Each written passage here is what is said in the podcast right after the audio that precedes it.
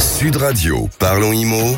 Sylvain Lévy-Valency. Toute l'actualité de l'immobilier jusqu'à 10h avec Sylvain Lévy-Valency. Bonjour à vous Sylvain. Bonjour Jean-Marie, bonjour à tous. Fondateur de Radio Imo, avec vous et avec votre équipe, on va donner la parole à tous ceux qui ont besoin d'un logement, notamment au 0826 300 300. Mais on parle de quoi aujourd'hui? Alors justement, on va voir si on peut changer de vie grâce à l'immobilier. Par exemple, c'est la question que je vais poser tout à l'heure à notre invité, patron d'un réseau immobilier, et avec une manière différente d'aborder l'immobilier. C'est une technologie apparue il y a pas un peu de très peu de temps. On va parler notamment de métavers. Alors vers 10h moins 20, 0826 300 300, ça vous concerne. On règle les problèmes de ceux qui nous écoutent avec Bérénice de Villefloriot.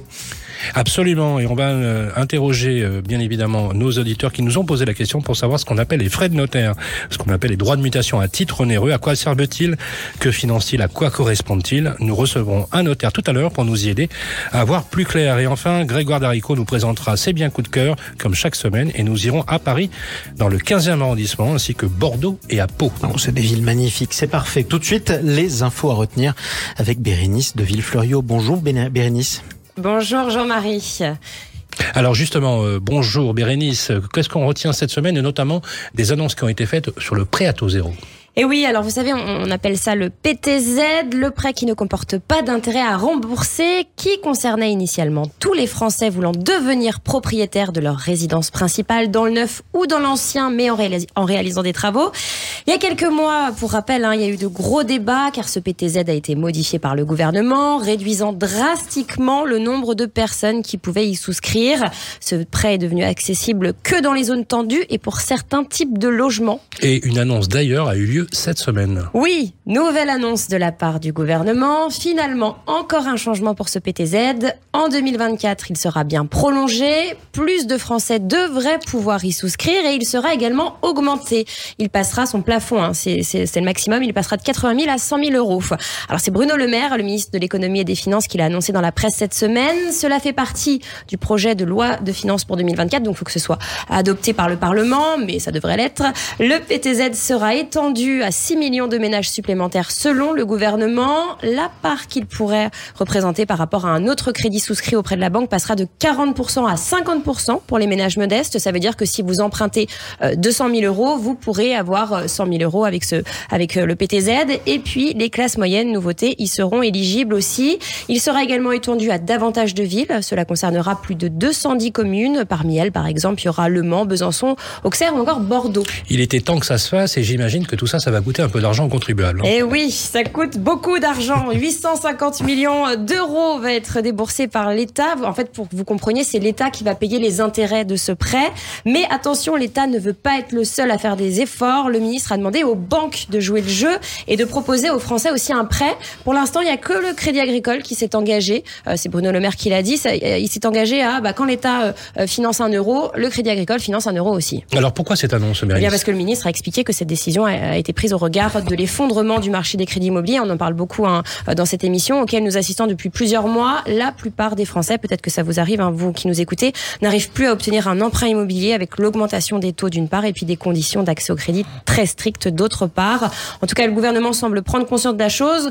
Il euh, faut quand même rappeler qu'on est passé de 20 milliards d'euros de crédits accordés aux Français chaque mois à 10 milliards. Alors d'autres changements euh, en 2024, bien évidemment, et notamment sur la rénovation énergétique. Oui, vous savez, alors c'est euh, ma prime rénove, c'est l'aide à laquelle vous avez le droit, enfin en tout cas vous pouvez prétendre pour financer vos travaux de rénovation énergétique. Et bien suite aux annonces, on a appris que le budget alloué allait augmenter de 1,6 milliard d'euros et euh, serait donc porté à 5 milliards d'euros en 2024. Le but, c'est vraiment euh, d'atteindre 200 000 rénovations thermiques l'année prochaine. Autre changement, euh, cette fois-ci, le confort d'été est pris en compte avec le nouveau terme de bouilloire thermique. Et enfin, ouais, non mais c'est eh avec l'été qu'on a passé. C'est clair. Et quant au fléchage des aides, il sera aussi revu afin de privilégier les rénovations globales qu'on n'appelle plus rénovation globale. Maintenant, on appelle ça des rénovations d'ampleur. Alors, soyons pratiques. Euh, à partir du 1er janvier 2024, comment concrètement ça va se passer avec les Français qui veulent obtenir des aides de ma prime rénov, parce que souvent, Ouais. on se dit que c'est la croix et la bannière. C'est compliqué. Alors déjà, si vous avez euh, voilà des questions, allez sur le site Ma Fran- France Rénov. C'est nouveau, ça a été mis en place par le gouvernement. Mais en gros, il y aura deux parcours de rénovation possibles pour vous. Un premier parcours accompagné pour les rénovations d'ampleur. Euh, ça remplacera Ma Prime Rénov Sérénité et le forfait Ma Prime Rénov Rénovation Globale. Il sera ouvert à tous sans condition de revenu, avec évidemment une aide plus ou moins importante en fonction euh, des revenus. hein. Euh, mais il ciblera en priorité les passoires thermiques, donc les biens classés F et G par le DPE. Et enfin, un second parcours, cli- euh, un second parcours pardon, non accompagné pour les monogestes, donc pour un geste de rénovation, dont les bénéficiaires des aides seront les propriétaires vivant dans une maison déjà bien isolée. Mon cher Jean-Marie, est-ce que vous avez le vertige? Non, je pas le vertige. Alors, chance. si vous n'avez pas le vertige, les amis, vous qui nous écoutez, je vous propose qu'on prenne un peu de hauteur, Bérénice. Et oui, ça y est, la tour la plus haute d'Europe va être inaugurée à Varsovie. Varsovie, la capitale de la Pologne. Bravo Jean-Marie. Elle dépasserait de 40 petits centimètres la tour qui est pour l'instant la plus haute d'Europe, de Shard à Londres. Donc 40 centimètres c'est rien. hein. Elle s'appellera la Varso Tower. Elle fera donc 310 mètres de haut, avec 53 étages et elle offrira une surface de 70 mètres carrés. Et puis il faut savoir qu'il y a une centaine d'entreprises qui a participé à- au chantier. Et sur le, le- enfin pas sur le toit, mais au dernier étage, euh, il y a une terrasse panoramique à 230 mètres d'altitude. Ah, c'est pas mal ça. Bon, on ira prendre des cocktails avec Bérénice et Sylvain. Si on faisait une émission de là-bas Absolument, on verra si ça capte, en tout cas aussi haut. Allez, restez avec nous, on vous retrouve dans quelques instants avec toute l'équipe de Radio Imo et de Parlons Imo, surtout Sylvain Lévy-Valency, votre invité dans un instant. Samuel Co, le président, directeur général de EXP France. Est-ce qu'on peut changer de vie grâce à l'immobilier? C'est la question que vous allez lui poser à tout de suite. Nexity, premier promoteur résidentiel. Trouvez votre logement partout en France sur nexity.fr. Nexity présente Sud Radio, Parlons Imo, Sylvain Lévy-Valency. Toute l'actualité de l'immobilier jusqu'à 10h, comme chaque samedi sur Sud Radio, en compagnie de Sylvain Lévy-Valency. Sylvain, en compagnie de votre invité. Absolument, Jean-Marie. Et je rappelle aux auditeurs qu'on peut nous appeler au 0826 300 300. Et j'ai le plaisir d'accueillir, il est en duplex avec nous, Samuel Co. Bonjour Samuel.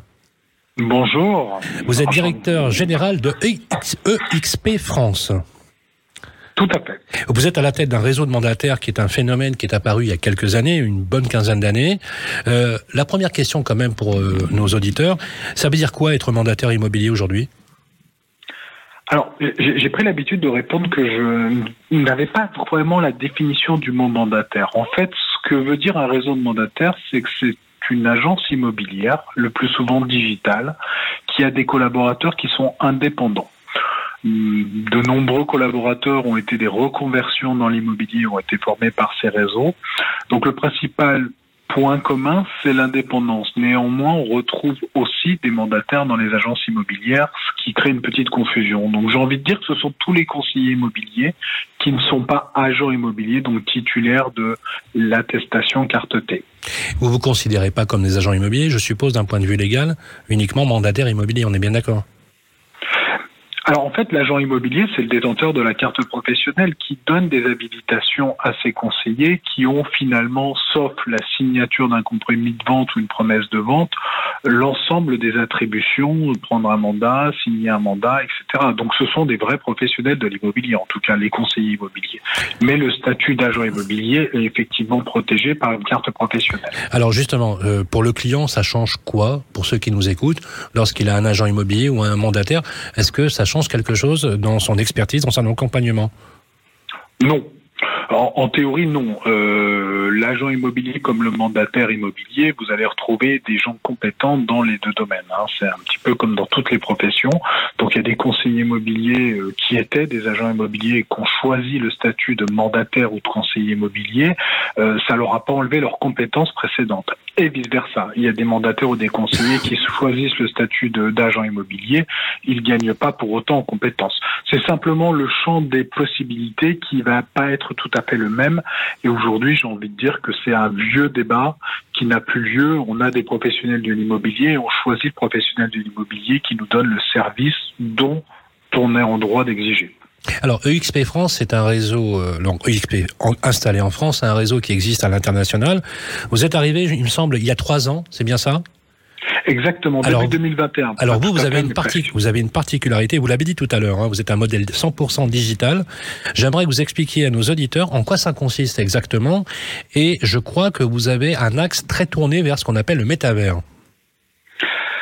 Alors, on, est effectivement de, il y, en a beaucoup qui se sont créés dans ces 10 et 20 dernières années. Alors c'est plutôt nouveau, mais on est une agence qui n'a pas de locaux. Vous ne nous trouverez pas au coin de la rue, quoique on a une possibilité d'hybridation chez UXP, donc vous trouverez peut-être des agences. Mais en tout cas, elles ne seront pas faites par UXP parce que nous n'avons pas besoin aujourd'hui d'avoir des locaux pour pouvoir amener du service à nos conseillers et à nos clients finaux.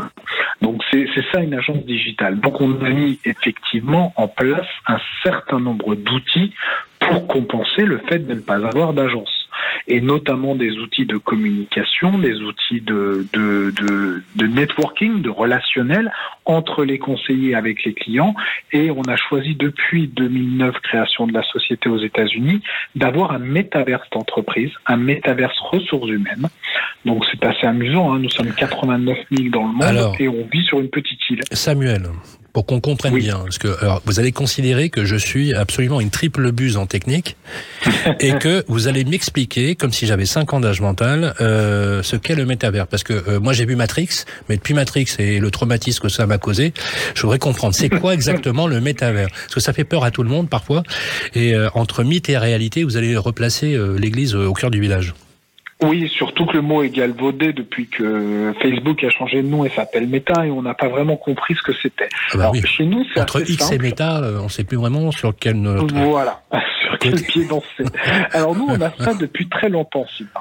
Donc déjà, c'est pas nouveau chez nous. On n'a pas attendu que ça soit médiatique pour, pour le mettre en place.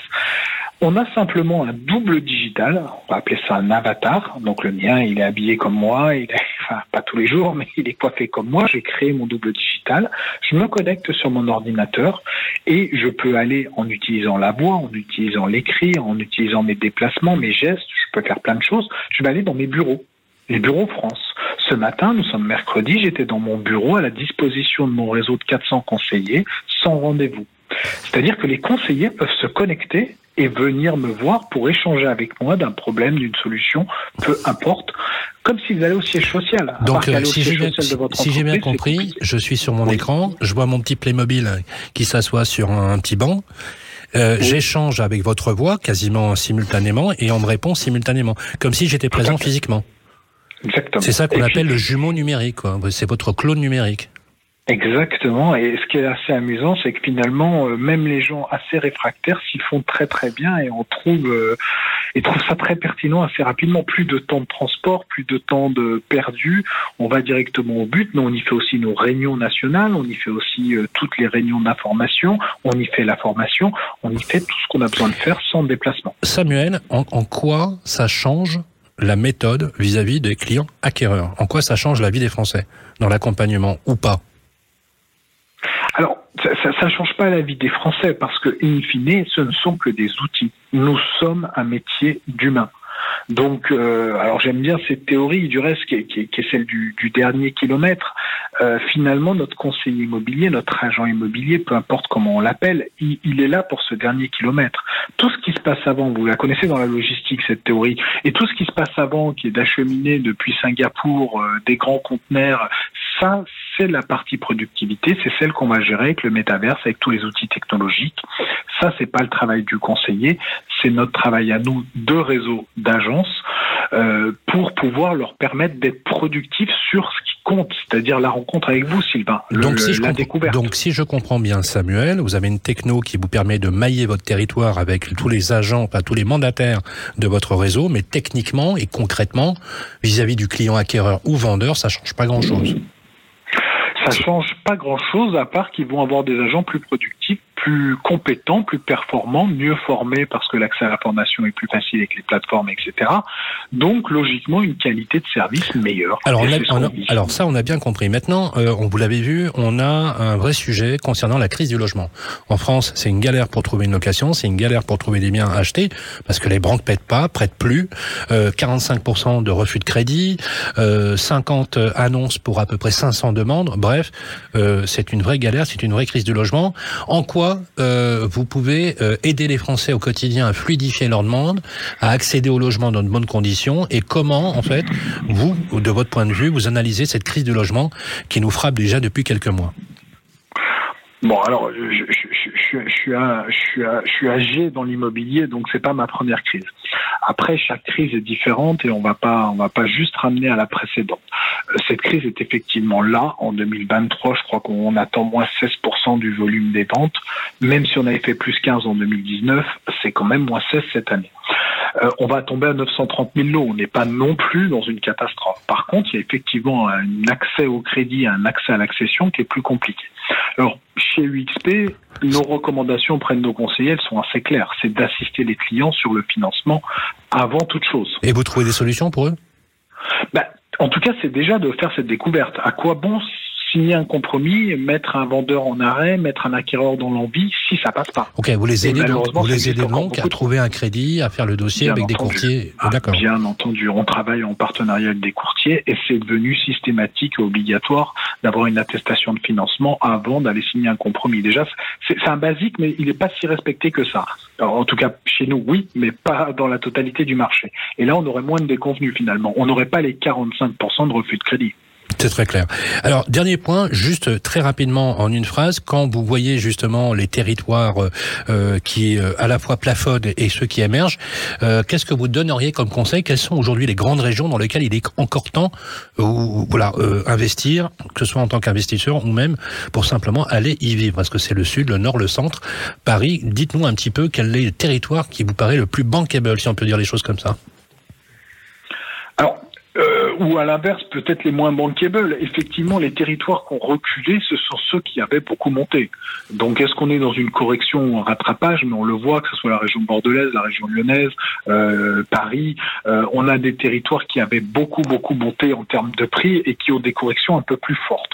Globalement, la correction du prix, elle n'est pas faite pour l'instant. On est à moins 3% sur le marché, donc c'est relativement raisonnable. Donc, je crois encore qu'aujourd'hui, on a plutôt une normalisation avec des taux qui vont arrêter de grimper et qui vont se normaliser. Euh, vous, comme moi, on a emprunté à 4, voire à 5, voire à beaucoup plus.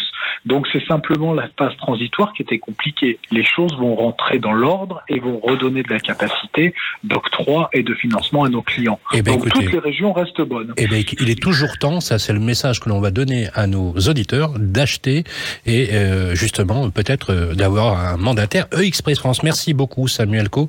Merci Je rappelle beaucoup, que vous êtes le directeur général de EXP France. Et puis ça te fait toujours du bien de terminer sur une bonne nouvelle. En tout cas, tout de suite, parlons IMO avec vous au 0826 300 300. Ça vous concerne. On vous donne la parole dans quelques instants en compagnie de Bérénice de Villefloriot pour répondre à tous les problèmes que vous pouvez avoir dans votre logement. À tout de suite. Nexity, premier promoteur résidentiel. Trouvez votre logement partout en France sur nexity.fr. Nexity présente Sud Radio, parlons IMO, Sylvain Lévy-Valency. Et on est toujours jusqu'à 10h avec Sylvain Lévy-Valency 0826 300 300. Ça vous concerne. Vous avez un problème, on est là pour le résoudre.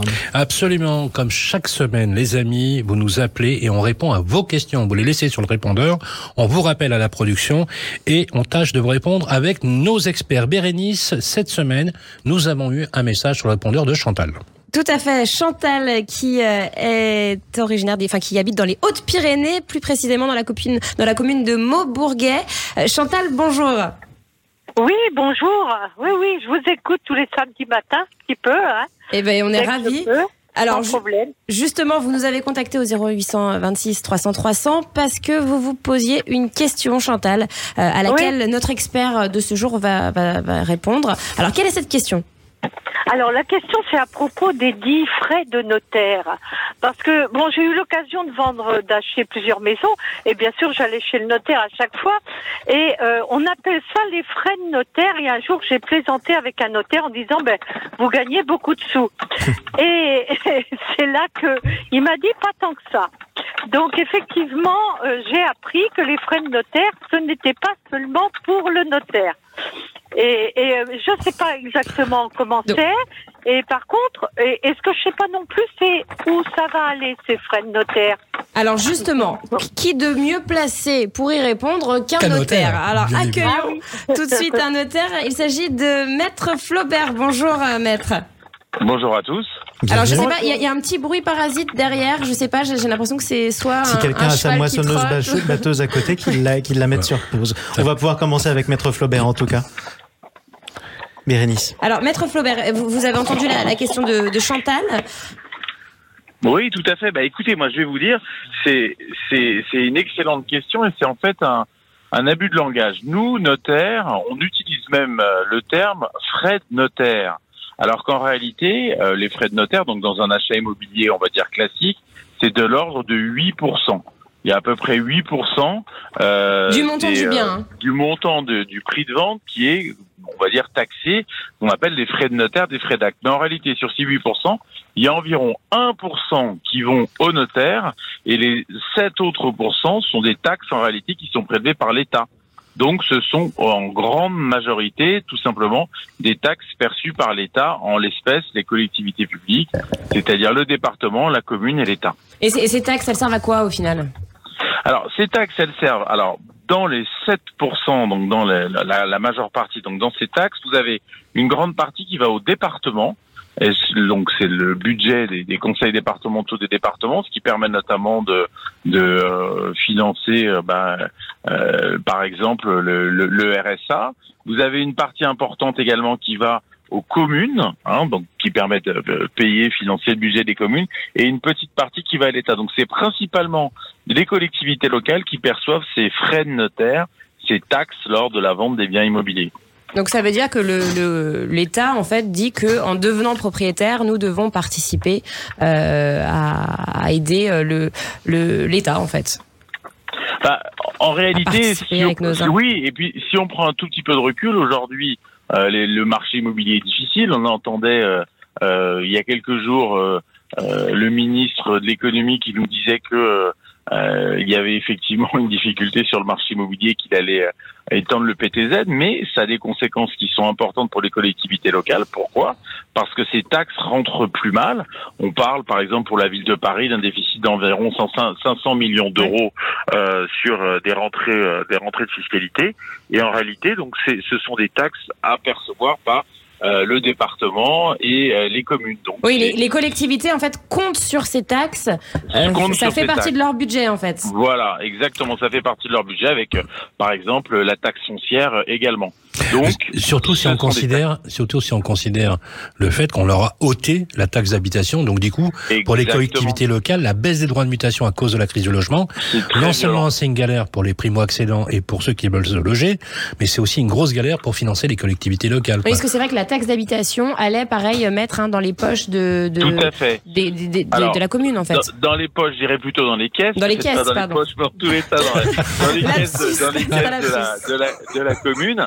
Et en réalité, avec la suppression de la taxe d'habitation, une compensation. euh, Bon après, moi je suis notaire. Hein, bon, euh, une compensation qui est peut-être pas complète ou parfaite, et donc on a euh, des droits de mutation qui baissent d'un côté, et de l'autre côté une taxe d'habitation qui est supprimée, qui, et qui on va dire compensée en partie par la taxe foncière. Donc, euh, pour répondre à, à, à l'auditrice, euh, tous les frais de notaire ne sont pas en réalité pas des frais de notaire, en tous les cas ne sont pas perçus par les notaires, et la grande partie, la grande majorité de ces frais va aux collectivités locales. Et tout ça est réglementé, maître Flaubert. Hein euh, Bien sûr. D'accord. Que ça soit notre tarif, c'est-à-dire nos émoluments, ou euh, les, bien évidemment les taxes perçues par les collectivités publiques, par la, la puissance publique, tout ça est réglementé et fixé, Oui, bien que sûr, par l'État. tout à l'heure vous parliez donc du, du, du fameux 1% qui qui est du coup vous, qui vous est destiné Voilà. à vos notaires. Ça change pas quand on passe d'un notaire à l'autre ça. Absolument pas. C'est pour Le- tous le les notaires de France.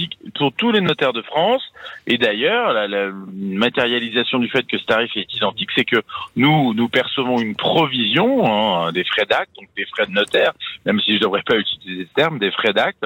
On perçoit une provision et il y a généralement un reliquat de l'ordre peut-être de, de 200 euros ou de 150 Mm. ou 200 ou 250 euros. Et ce reliquat, bien sûr, est restitué au client. Et c'est pour ça que nous, notaires, lorsque nous signons des actes, on demande toujours un RIB Ah oui. aux, aux clients pour leur faire un virement à la fin des formalités Oui. pour leur restituer le trop perçu. Parce que bien évidemment, nous fonctionnons à un tarif qui est fixé par l'État, par la puissance publique. Merci beaucoup maître Flaubert. Voilà Merci Chantal. Pour les frais de notaire. en tout cas, vous avez votre réponse, ma chère Chantal. Continuez à nous écouter. En tout cas, ça nous fait très plaisir. Et vous tous qui nous écoutez sur Sud Radio, pareil, 0826 300 300. Vous laissez vos messages, on vous rappelle et on vous donne la parole chaque samedi dans Parlons Imo. Tout de suite, on voyage et on va découvrir les biens coups de cœur. C'est avec notamment Grégoire Darico qu'on accueille en studio. On vous propose de découvrir notamment un bien à vendre en viager avec notre partenaire Viagimo, Grégoire. Oui, bonjour Jean-Marie, bonjour Sylvain, bonjour à tous. Alors tout de suite, euh, direction la capitale de la France pour notre bien viager de la semaine, plus précisément le 15e arrondissement. Je vous emmène à deux pas de la station de métro Convention au sein d'une résidence de standing avec jardin privatif. La résidence est gardinée et sécurisée. Le bien que je vous propose ici, c'est un appartement de 87 mètres carrés, de 4 pièces, dont deux chambres, une salle de bain, une cuisine aménagée. Alors la particularité de cet appartement, c'est qu'il est au sixième étage et il offre une vue imprenable à 180 degrés sur la Tour Eiffel et l'Ouest parisien. Voilà, très belle vue euh, que je vous propose cette semaine. Alors sur les conditions de ce bien, Bah oui, les conditions, puis surtout, euh, euh, effectivement, euh, quand on voit les prix du 15e arrondissement, on ne peut que s'intéresser à ce type de formule. Effectivement, Sylvain, puisque cet appartement est proposé en viager occupé par droit d'usage et d'habitation au profit d'une dame de 82 ans. Alors le bouquet, il est fixé à 360 000 euros, puis vous aurez une rente de 3 072 euros par mois.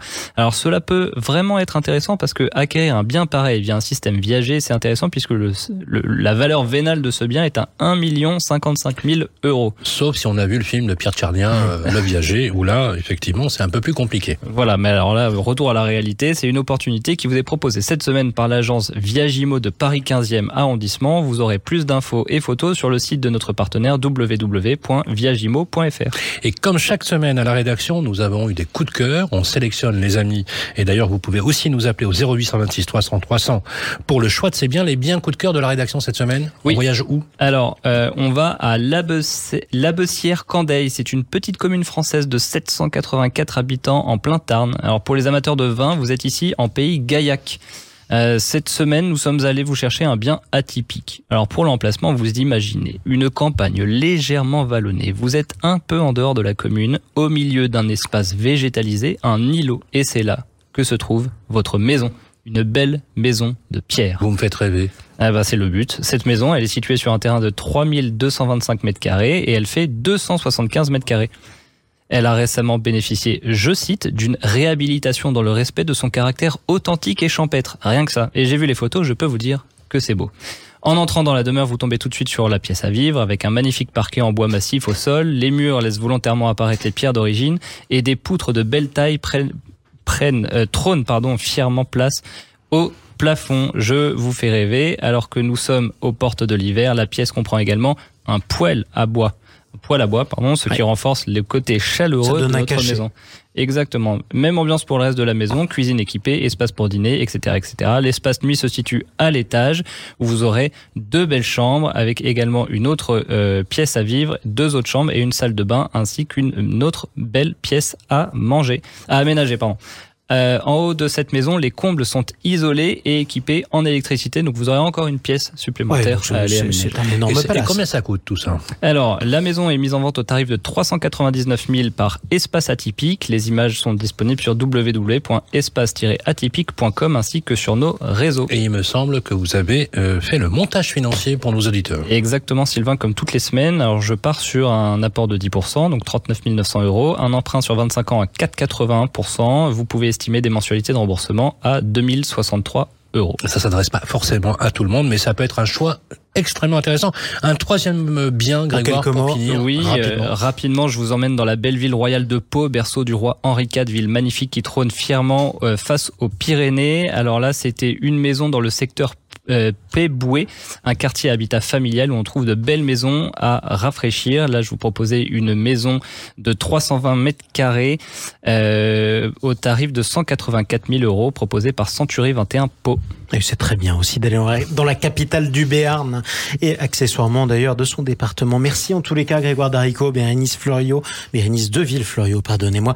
Et merci à vous Sylvain Lévy-Valency. On vous retrouve samedi prochain. Absolument, et on va toujours faire la même chose, trouver des solutions pour ceux qui nous écoutent pour mieux se loger. Sud Radio, parlons IMO, Sylvain Lévy-Valency.